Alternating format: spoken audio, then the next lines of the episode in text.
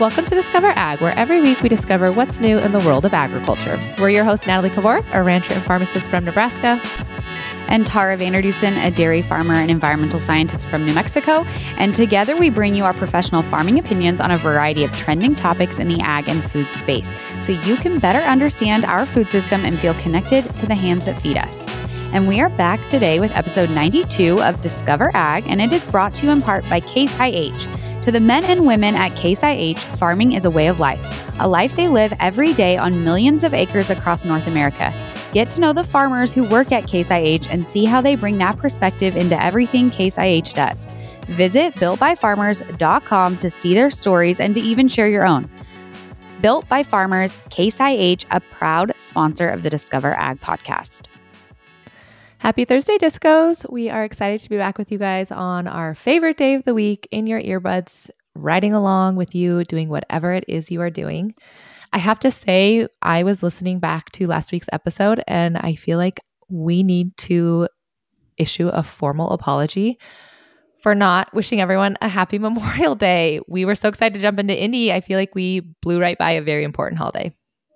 I know, absolutely. Um, one of the things that's hard about recording this podcast and it coming out later is that you're never like in necessarily the moment of what's happening. And so we absolutely miss that holiday and just want to thank all of um, the men and women who serve our country, who have died for our country.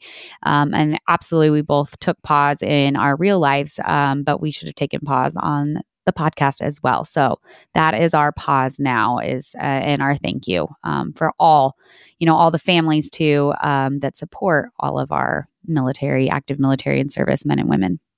That is the really different thing about hosting a podcast I've noticed. I still will not forget episode, I don't remember which one it is, but I said Arizona is the fifth largest city in the world. I was on like a major tangent. Obviously, I meant in the US, but it's really hard to go back and edit. Like I would have to splice in my voice or take that out.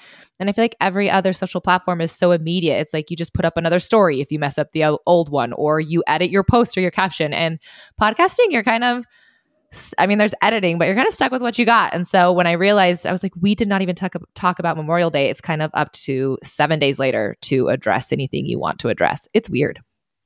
Yeah. So here we are, seven plus days later. I'm sorry. Better late than never, right? Better late than never. How was your weekend? You must have been doing one of your no phone times, which is good for you because I feel like I text you a couple times and you always got back to me really late in the evening. I felt really bad a few times actually for how bad I how late I got back to you and then I actually my emails for some reason on my phone I get we have a lot of different email addresses that I check, kind of like between my personal, New Mexico Milkmaid, Discover, Elevate. And somehow I got set my phone on my personal only. And so all of a sudden last night, I realized and moved over to like all inboxes, quote unquote, on Google and was like, it was like 79 emails. What? And I was like, oh my gosh. So I apologize for being out of pocket, but you were in Montana out of pocket kind of too. I was, yes. My oldest niece graduated. And so we headed up to Montana to spend the weekend with my family there. I don't know if I've ever mentioned on the podcast before or referenced it. Maybe I have, but I originally grew up in Southwest Montana. So I am in Nebraska now because of my husband and where, you know, he was living and ranching before we met. But no, 406 routes and it was good to be back. It was, we drove because prices were very high to fly. And so it was kind of a whirlwind of a weekend, but it was very fun to be back. That's funny you mentioned prices because I was just looking at flights to Montana for next month uh, when we're getting together, and they are very pricey. But I am so excited. I'm coming to Montana and I'm going to your family's ranch, and we have some really exciting things planned for next month for Discover Ag. We do. And I could not help but think that the entire time I was up there, I am so excited to show you my roots and show you Montana. You've never been to Montana. So I'm really excited to show you the state and the area. And we're going to be in a really, really beautiful area. And so I feel like you're getting the best taste of Montana you could possibly get. So you are welcome, Tara.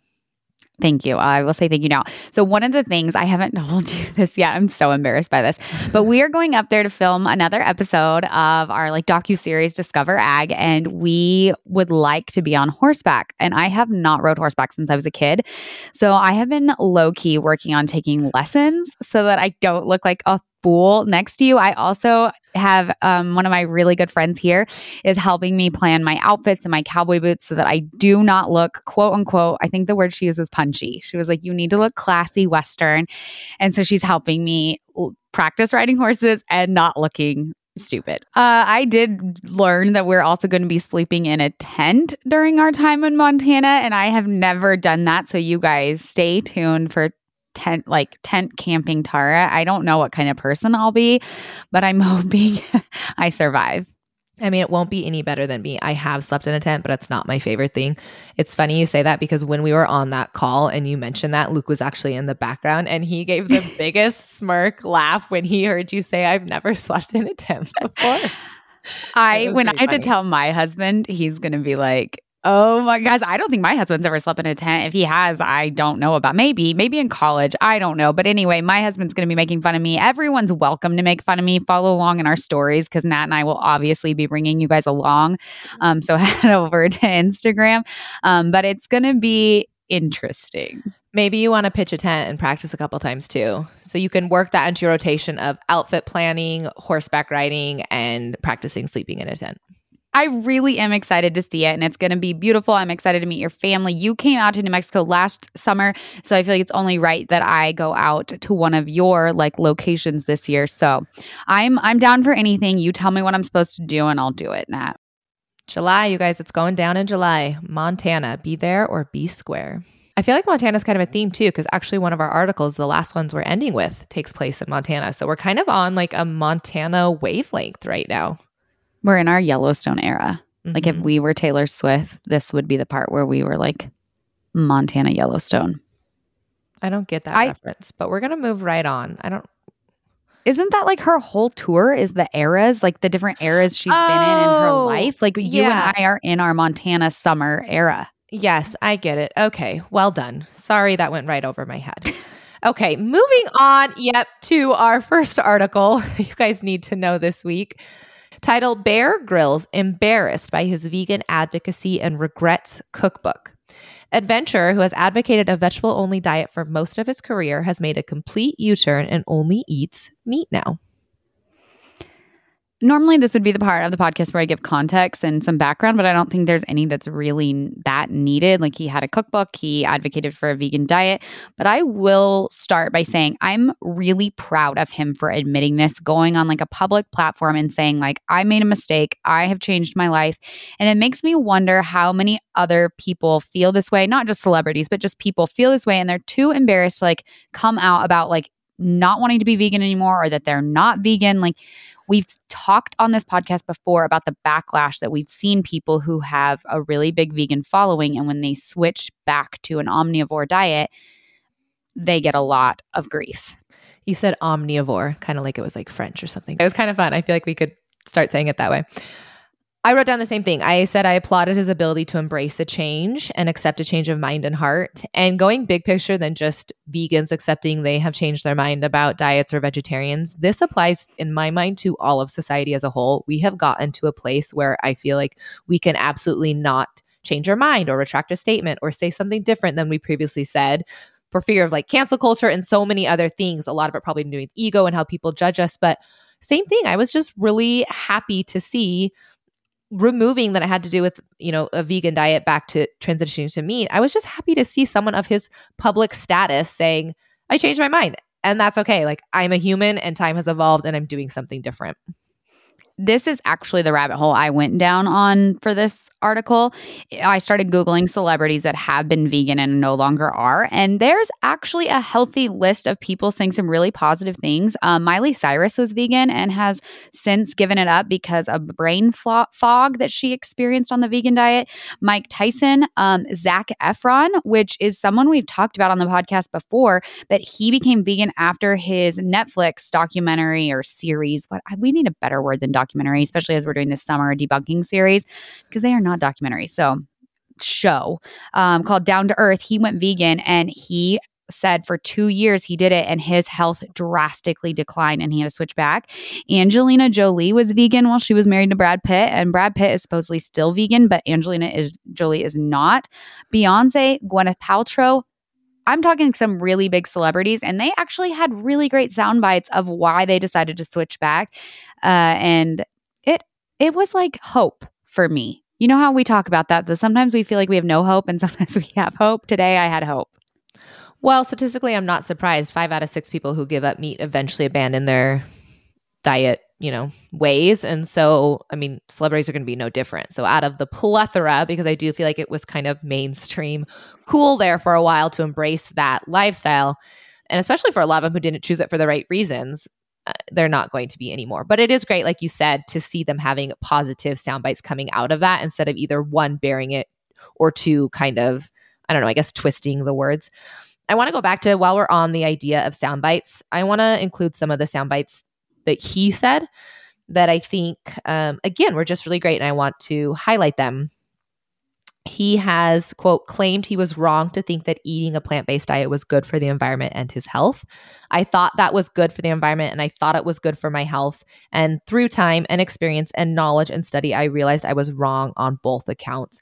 He's also come out kind of saying that he felt bad for criticizing meat eaters and i think that's a really big thing because that leads us down the path of almost the moral or virtue signaling part of the vegan vegetarian diet and so it was nice to see him kind of own up to that a little bit some of the other sound bites I actually loved of him. I think that's funny we both pulled that out, but I, he said he's listening to his body now and trying to really be in tune with how he feels when he eats different things.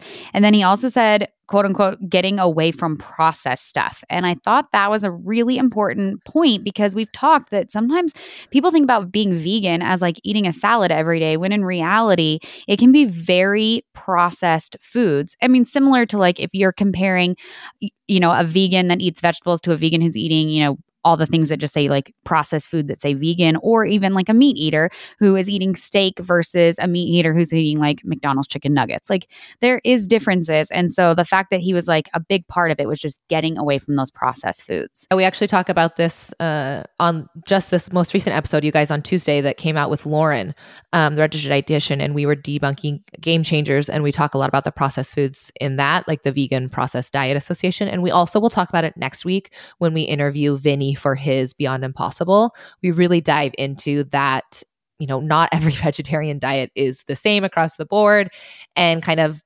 assuming or comparing, you know, more healthier ones just isn't, I guess, like in my mind, probably a uh, proper representation of the American standard vegetarian.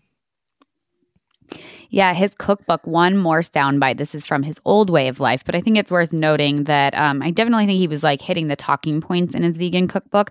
His cookbook was called Fuel for Life, and he attacked society's quote unquote natural ways of breeding, keeping, and killing animals. So he was he was in in it deep when he came around.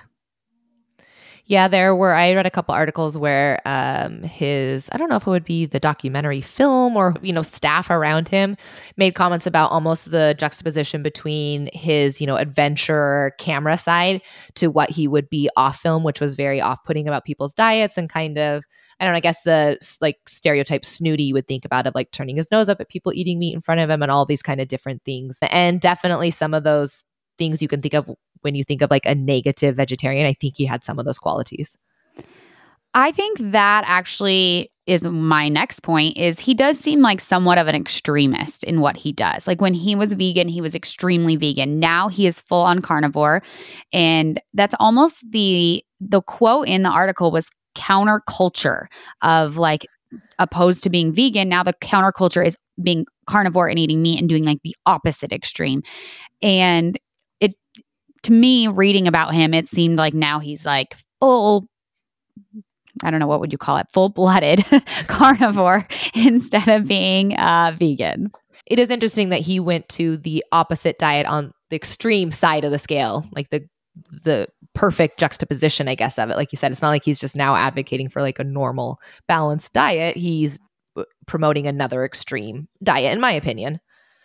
I feel like your new favorite word is juxtaposition. I feel like I've never heard you say that until the last four episodes. I think you've said it twice in every single episode.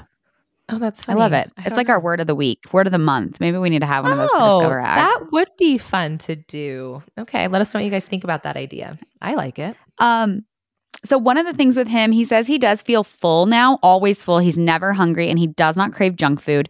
He says he does not miss vegetables and I feel that to my core. I'm a person I could like not eat vegetables or fruit and be fine. I could absolutely be carnivore except for carbs. Like that's my only like I love sweets, I love breads and pastas. I have no desire to eat vegetables 99% of the time or fruit.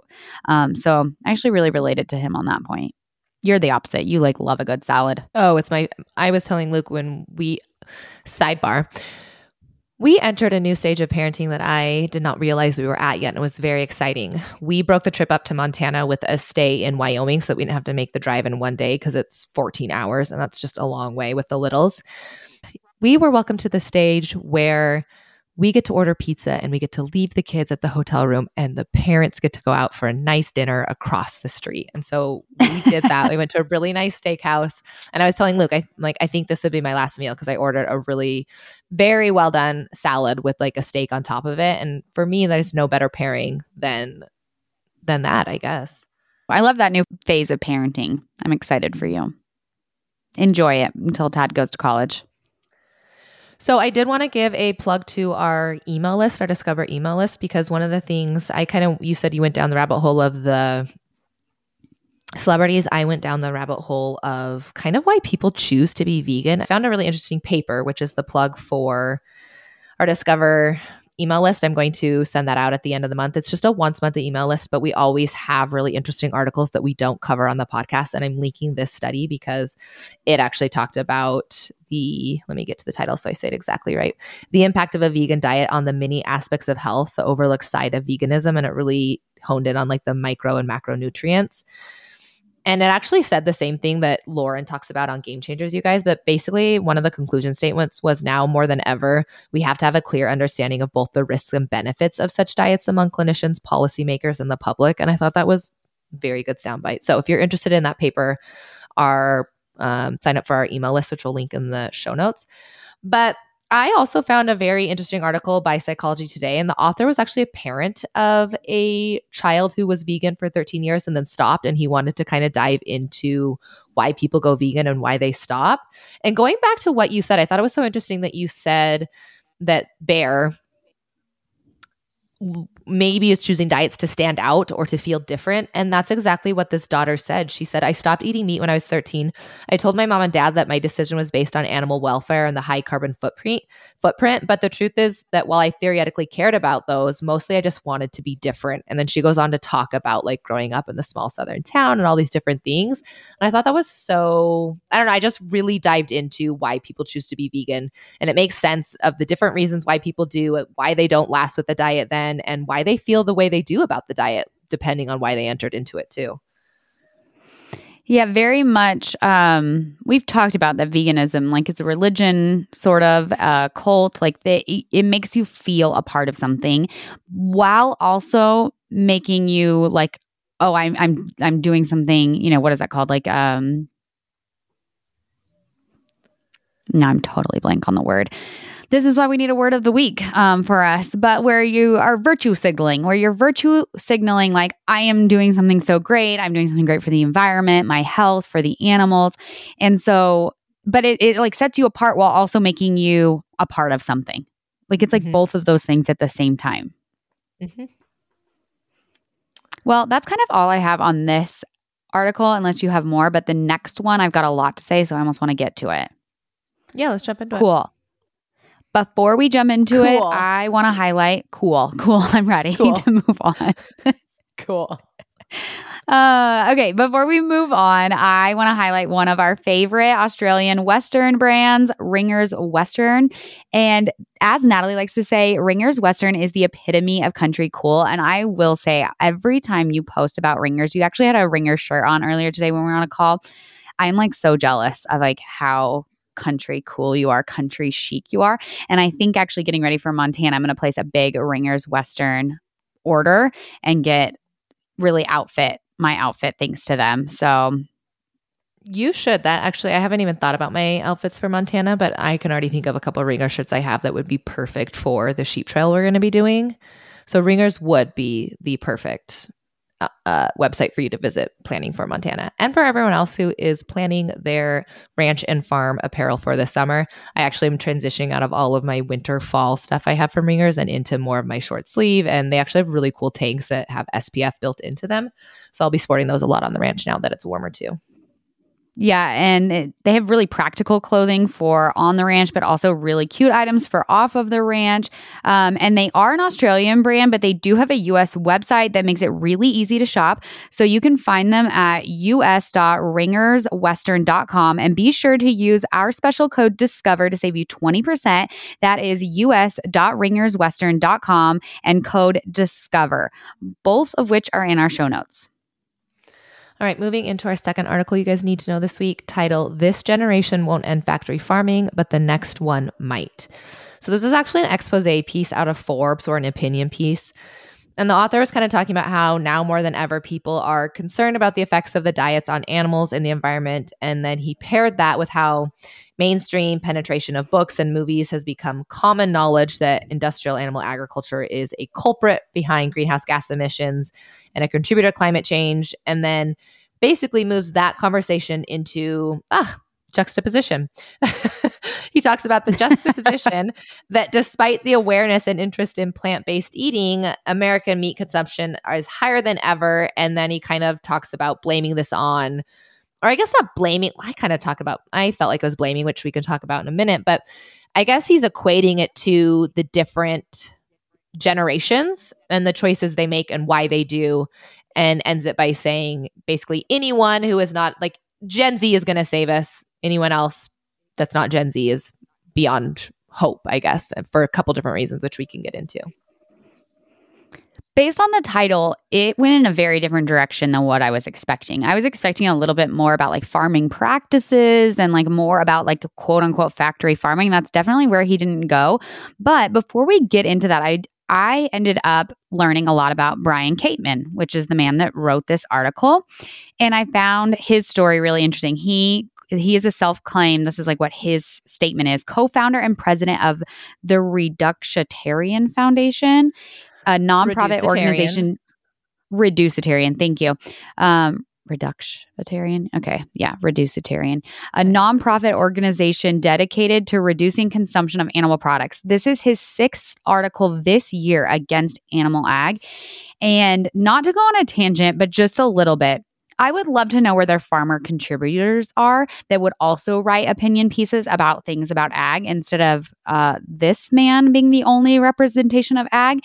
And when I attended the uh, Forbes Ag Tech Summit, I ended up talking with one of the editors, and we talked about me possibly writing for Forbes and we went back and forth and I made it really far in the process and ultimately didn't wasn't allowed to write for them because of the fact that I like profit off of animal agriculture farming. How is that not the same for this guy that he profits off of reducing animal protein and yet he can write about it? And it really bothered me. I was very angry by the time I started reading this article just after the intro of this man. Oh, I'm going to add some fuel to your fire because not oh, only great. is he the, you know, founder, president or whatever you said of the reducetarian group. He is the author of The Reducetarian Solution, The Reducetarian Cookbook, and Meet Me Halfway, which is also a book and documentary, which are all about, as you guessed it, this theme he's writing on, which is reducing animal agriculture.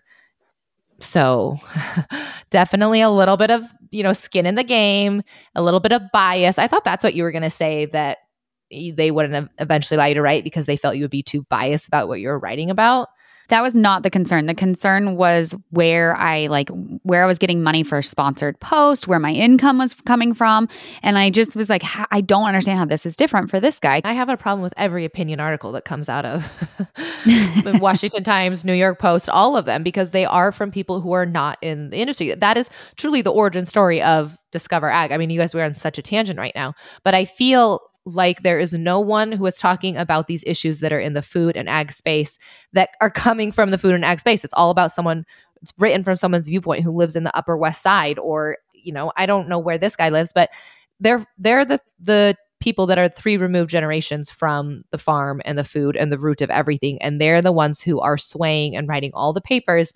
And that is why we started Discover Ag because there needs to be a voice out there, a representation of people who are within the industry that understand it, whether, you know, New York Times wants to accept that or not, I guess. Yeah, if the Forbes and New York Times of the world don't want to give us a platform, like we created Discover Ag to be able to give farmers and ranchers their own voice. So one of the interesting things I pulled out of this, well, I pulled two things that kind of stuck out in my mind. One was that they are starting to realize now that people will never stop eating meat. And the best way to get to the root of their missions then is to go for this reducetarian reduction method, I guess.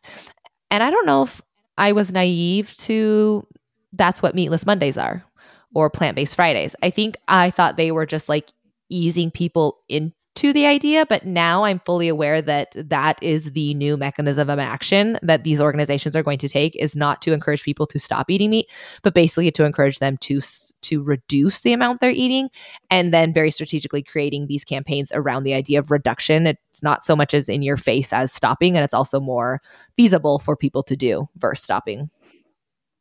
Yeah, they mentioned that 25% of Americans reported that they would like to eat less meat. And then they had a stat from um, in in um, England, forty three percent of Gen Zers plan to abstain from meat in 2023. So that kind of touches on the the generational piece of this but um yeah it's definitely that like reducing just reducing meat consumption versus like oh you don't have to eliminate all of it like let's just make some different choices here and there and kind of like working their way in in that way so, another thing I want to talk about that I felt was very prevalent in this article, and I wanted to talk about it in all of our debunking series because it is also prevalent in some of the films, but there's just so much ground to cover that we never got to it. But it is climate anxiety, this term people have mm. coined for younger generations' feelings and emotions about the climate. And he spends a lot of time talking about, you know, how, let me pull out some of these sound bites how it makes perfect sense that the kids who grew up hearing increasingly dire warnings about the state of the planet have grown up to be the adults who are actually making a difference. And of, I felt like he was blaming anyone who wasn't Gen Z, talking about how Boomers, Gen Xers, and millennials have all spent decades steeped in the animal agriculture industry PR campaigns like the one that Aubrey Plaza did last month that promote me- meat and milk as healthy and even as necessary. So it's no wonder that we are, you know, biased and unable to, you know, take different opinions. I just, I did not like the way he portrayed different generations. And I'm honestly not sure how I feel about this whole climate climate anxiety thing that I don't I don't want to say we're claiming, but um, is like a thing, I guess. Yeah, there is that. It's like beyond just like fear now. There, it is like an anxiety that people are having. I also was like, can we give Aubrey Plaza a break? That poor girl. With I'm like, oh my gosh, another vegan attacking her for that campaign. It almost makes me think though that it hit exactly where it was supposed to. Like it did exactly what like the intention of it was. Because I was just I laughed a little when I saw him mention this. Um, but yet to the the idea of the different generations. I also did not realize that Gen Z's nickname is Zoomers. I like chuckled a little when I realized that. But yeah, there one of the things he was like, it's no longer the boomers that are like eating meat. It is also Gen Xers and millennials. And like basically was kind of like, oh, you guys are all just terrible and that we all need to turn to the the Zoomers for the answers. And it got to this idea that kind of deep in the article. It was a long article about how Darwinism was rejected for years and years until like older scientists died off. And then the quote I read was science advances one funeral at a time. So basically, what he was saying is as these older generations, as these older scientists either like die or phase out, and new ones that have had this climate anxiety, that have had all of this kind of like I don't want to say indoctrination, but like very heavy information about climate, uh, factory farming, quote unquote, they will have new ideas that come to the table or they'll come to it with some fresh ideas and it'll be different in the next generation, was just like really his point here. Yeah, I thought it was a really interesting concept and idea and part of it really makes sense to me but not for a good reason i think he was trying to highlight it in a way that made sense and for me the more he talked about it the more i was like so essentially you're promoting that we're brainwashing our youth and until mm-hmm. everyone else who has like thoughts and capability of making their own decisions and questioning and not wanting to embrace you're promoting that the way to accomplish something is to just go for the generation that is so young that basically they um, learn what they consume, I guess, or take for fact. I don't know. It really rubbed me. I mean, it makes sense, but it really rubbed me the wrong way. 100%. So I feel like every time this guy said something in this article, and I feel like this theme runs through lots of articles we cover, he stated it as if everything he said was facts. There was one, it was, it's hardly a secret that environmental experts believe a mass reduction in meat eating is one of the most important things we can do to protect the future of our planet. And I was like, how about the massive consensus of scientists that we talked about last month that all agree that eating meat is actually one of the most important things we can do for a healthy and sustainable diet? So, but he's stated it as just like, this is it. This is the way it is. So if you were a Zoomer, a Gen Zer, and you're, you know, I don't know, how old are they? Like 16, 18, even 22 reading this, and you're just like, oh, this is just, it's common knowledge now. Like, this is the way it is. And yeah, you're going to approach then your entire life, all your science, if you get into research, whatever you do with your life, you're going to approach it from that angle that this is science, this is the way it is, and that there's no disagreeing with it. And that is really scary. Very scary. I wrote down that he had a very doomsday end for me because he wrote, as Gen Z grows into adulthood, their political and purchasing power will increase. They're only going to be better equipped to act on the sense of urgency we've left them with. I mean, I'm telling you guys, this was the most doomsday written article. Um, but it'll be interesting to see if Gen Z, Zoomers, you know, I feel like as you get older, you start to not embrace everything you're just taught or take for word what you're told so it'll be interesting to see, you know, what this generation does with everything they have grown up. I mean, they have leaders like Greta Th- Thunberg, who's like literally not my favorite person at all. Um, but they that's what they've grown up with. So it'll be interesting to see how that shapes them. He wrote an article this year, this author did about Greta. And I was like, hmm, no surprise there.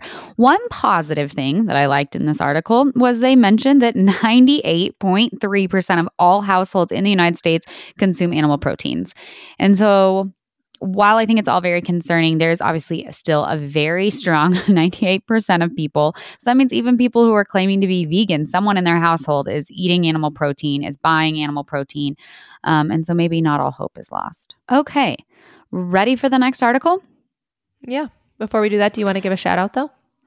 Yep, I'm going to give a shout out. So, we have, I think this has been a theme that we've been seeing. We've been seeing a lot of ag teachers sharing about Discover Ag, giving us really great reviews, shout outs on Instagram. Um, we had a lot of people use uh, Luke's audio about how we need to have animal ag in the classroom. Uh, and so, that's been really cool to see. So, one in particular I wanted to share was Barb W. Jones, five star, love this podcast. I absolutely love this podcast. I share it with my friends and family and use the messages in my classroom and link to episodes for my students to listen to. And that is just one of uh, several from ag teachers. So thank you all so much for using our podcast. And we're so glad you guys find it helpful. Yeah. And if you know an ag teacher, maybe uh, recommend Discover Ag. Um, like you said, we have this is not something we're just seeing one off. A lot of people are mentioning that they're ge- uh, using our podcast as ideas for speeches for their students to give, discussion points to have in the classroom. Um, so yeah, it was we did not intend for this to be the Discover Ag you know purpose or an outcome of it but it's pretty cool that it is i'm happy to be in an ag classroom so spread us if you know an ag teacher all right last article about montana let's hear it all right. Uh, title Bison calf at Yellowstone is euthanized after man's intervention. Park officials say that they were trying to identify a man who moved the calf after it was separated from its mother and herd, causing the herd to reject it. My initial thoughts are people don't know what the heck they're doing with animals. And this is why it is very difficult for them to make informed decisions about like animal ag. Going back to Prop 12, not to mention it again in this episode, but like you have people voting on policies and decisions around animal agriculture, around wildlife, around tons of different things. And you have people that don't understand the very basis of like animal nature and the animal life cycle we both went to the same big picture for how small, you know, like um concentrated this article is to, you know, wildlife in Yellowstone. We both extrapolated the same big picture, which I feel like is that people do not trust farmers and ranchers to make the decisions that are best for the land and the animal because they think they know better.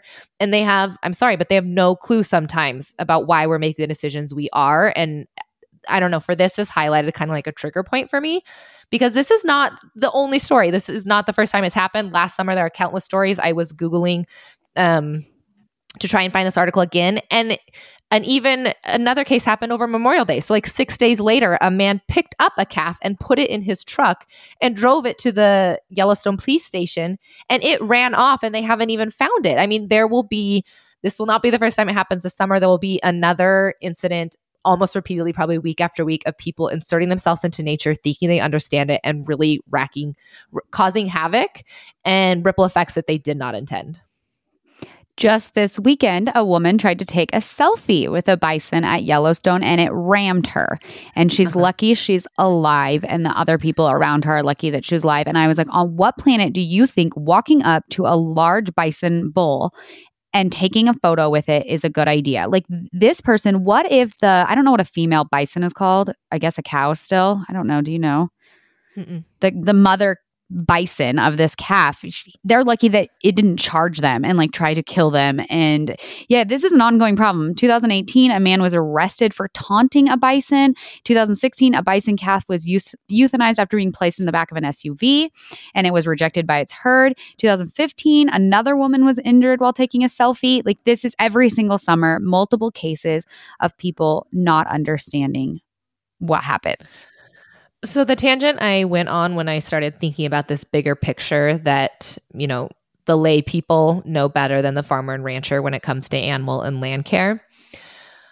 I got on a tangent of farm sanctuaries and how mm. oftentimes they are worse off for the animals than the animal being in a farm or ranch because of the ignorance people have about what it truly takes to care for animals and what is actually best for them. And I found a ton of different examples we can go through, but it just really, again, highlights that sometimes maybe from a good place people want to do the right decision but it just doesn't work that way right and that is why farmers and ranchers make the decisions we do and you said at the very beginning prop 12 is a perfect example of people voting on something they think they know best on but we're completely ignoring the advice of the expert who is the farmer rancher.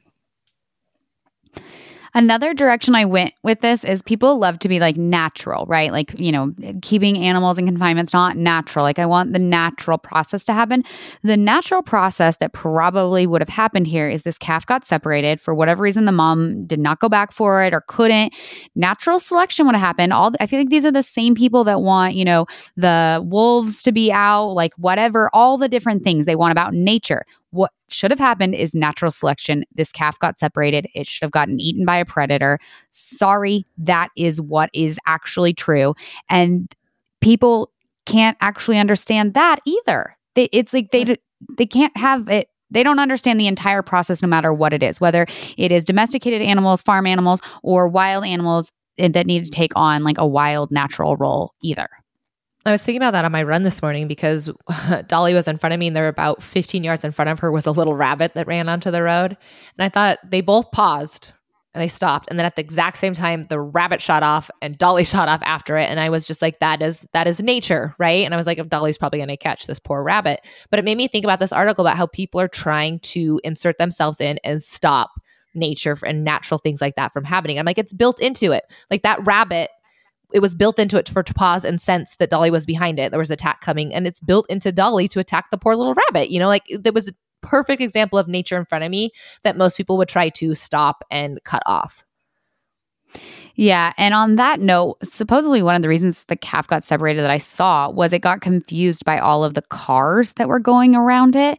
And so another point of people like, let's go out to a national park and go observe nature. But then, like, disrupting nature. And mm-hmm. it's actually, I was looking into it, like there are park rules about staying away from wildlife, how many feet you have to stay away from different types of wildlife. They say they have it like posted everywhere. Like you have to, you know that going into the park. And yet people completely disregard it because, again, your point, they think they know better than, you know, this is beyond farmers and ranchers. They think they know better than the park rangers mm-hmm. who are in charge of being in charge of this wildlife and this natural you know, rangeland national park.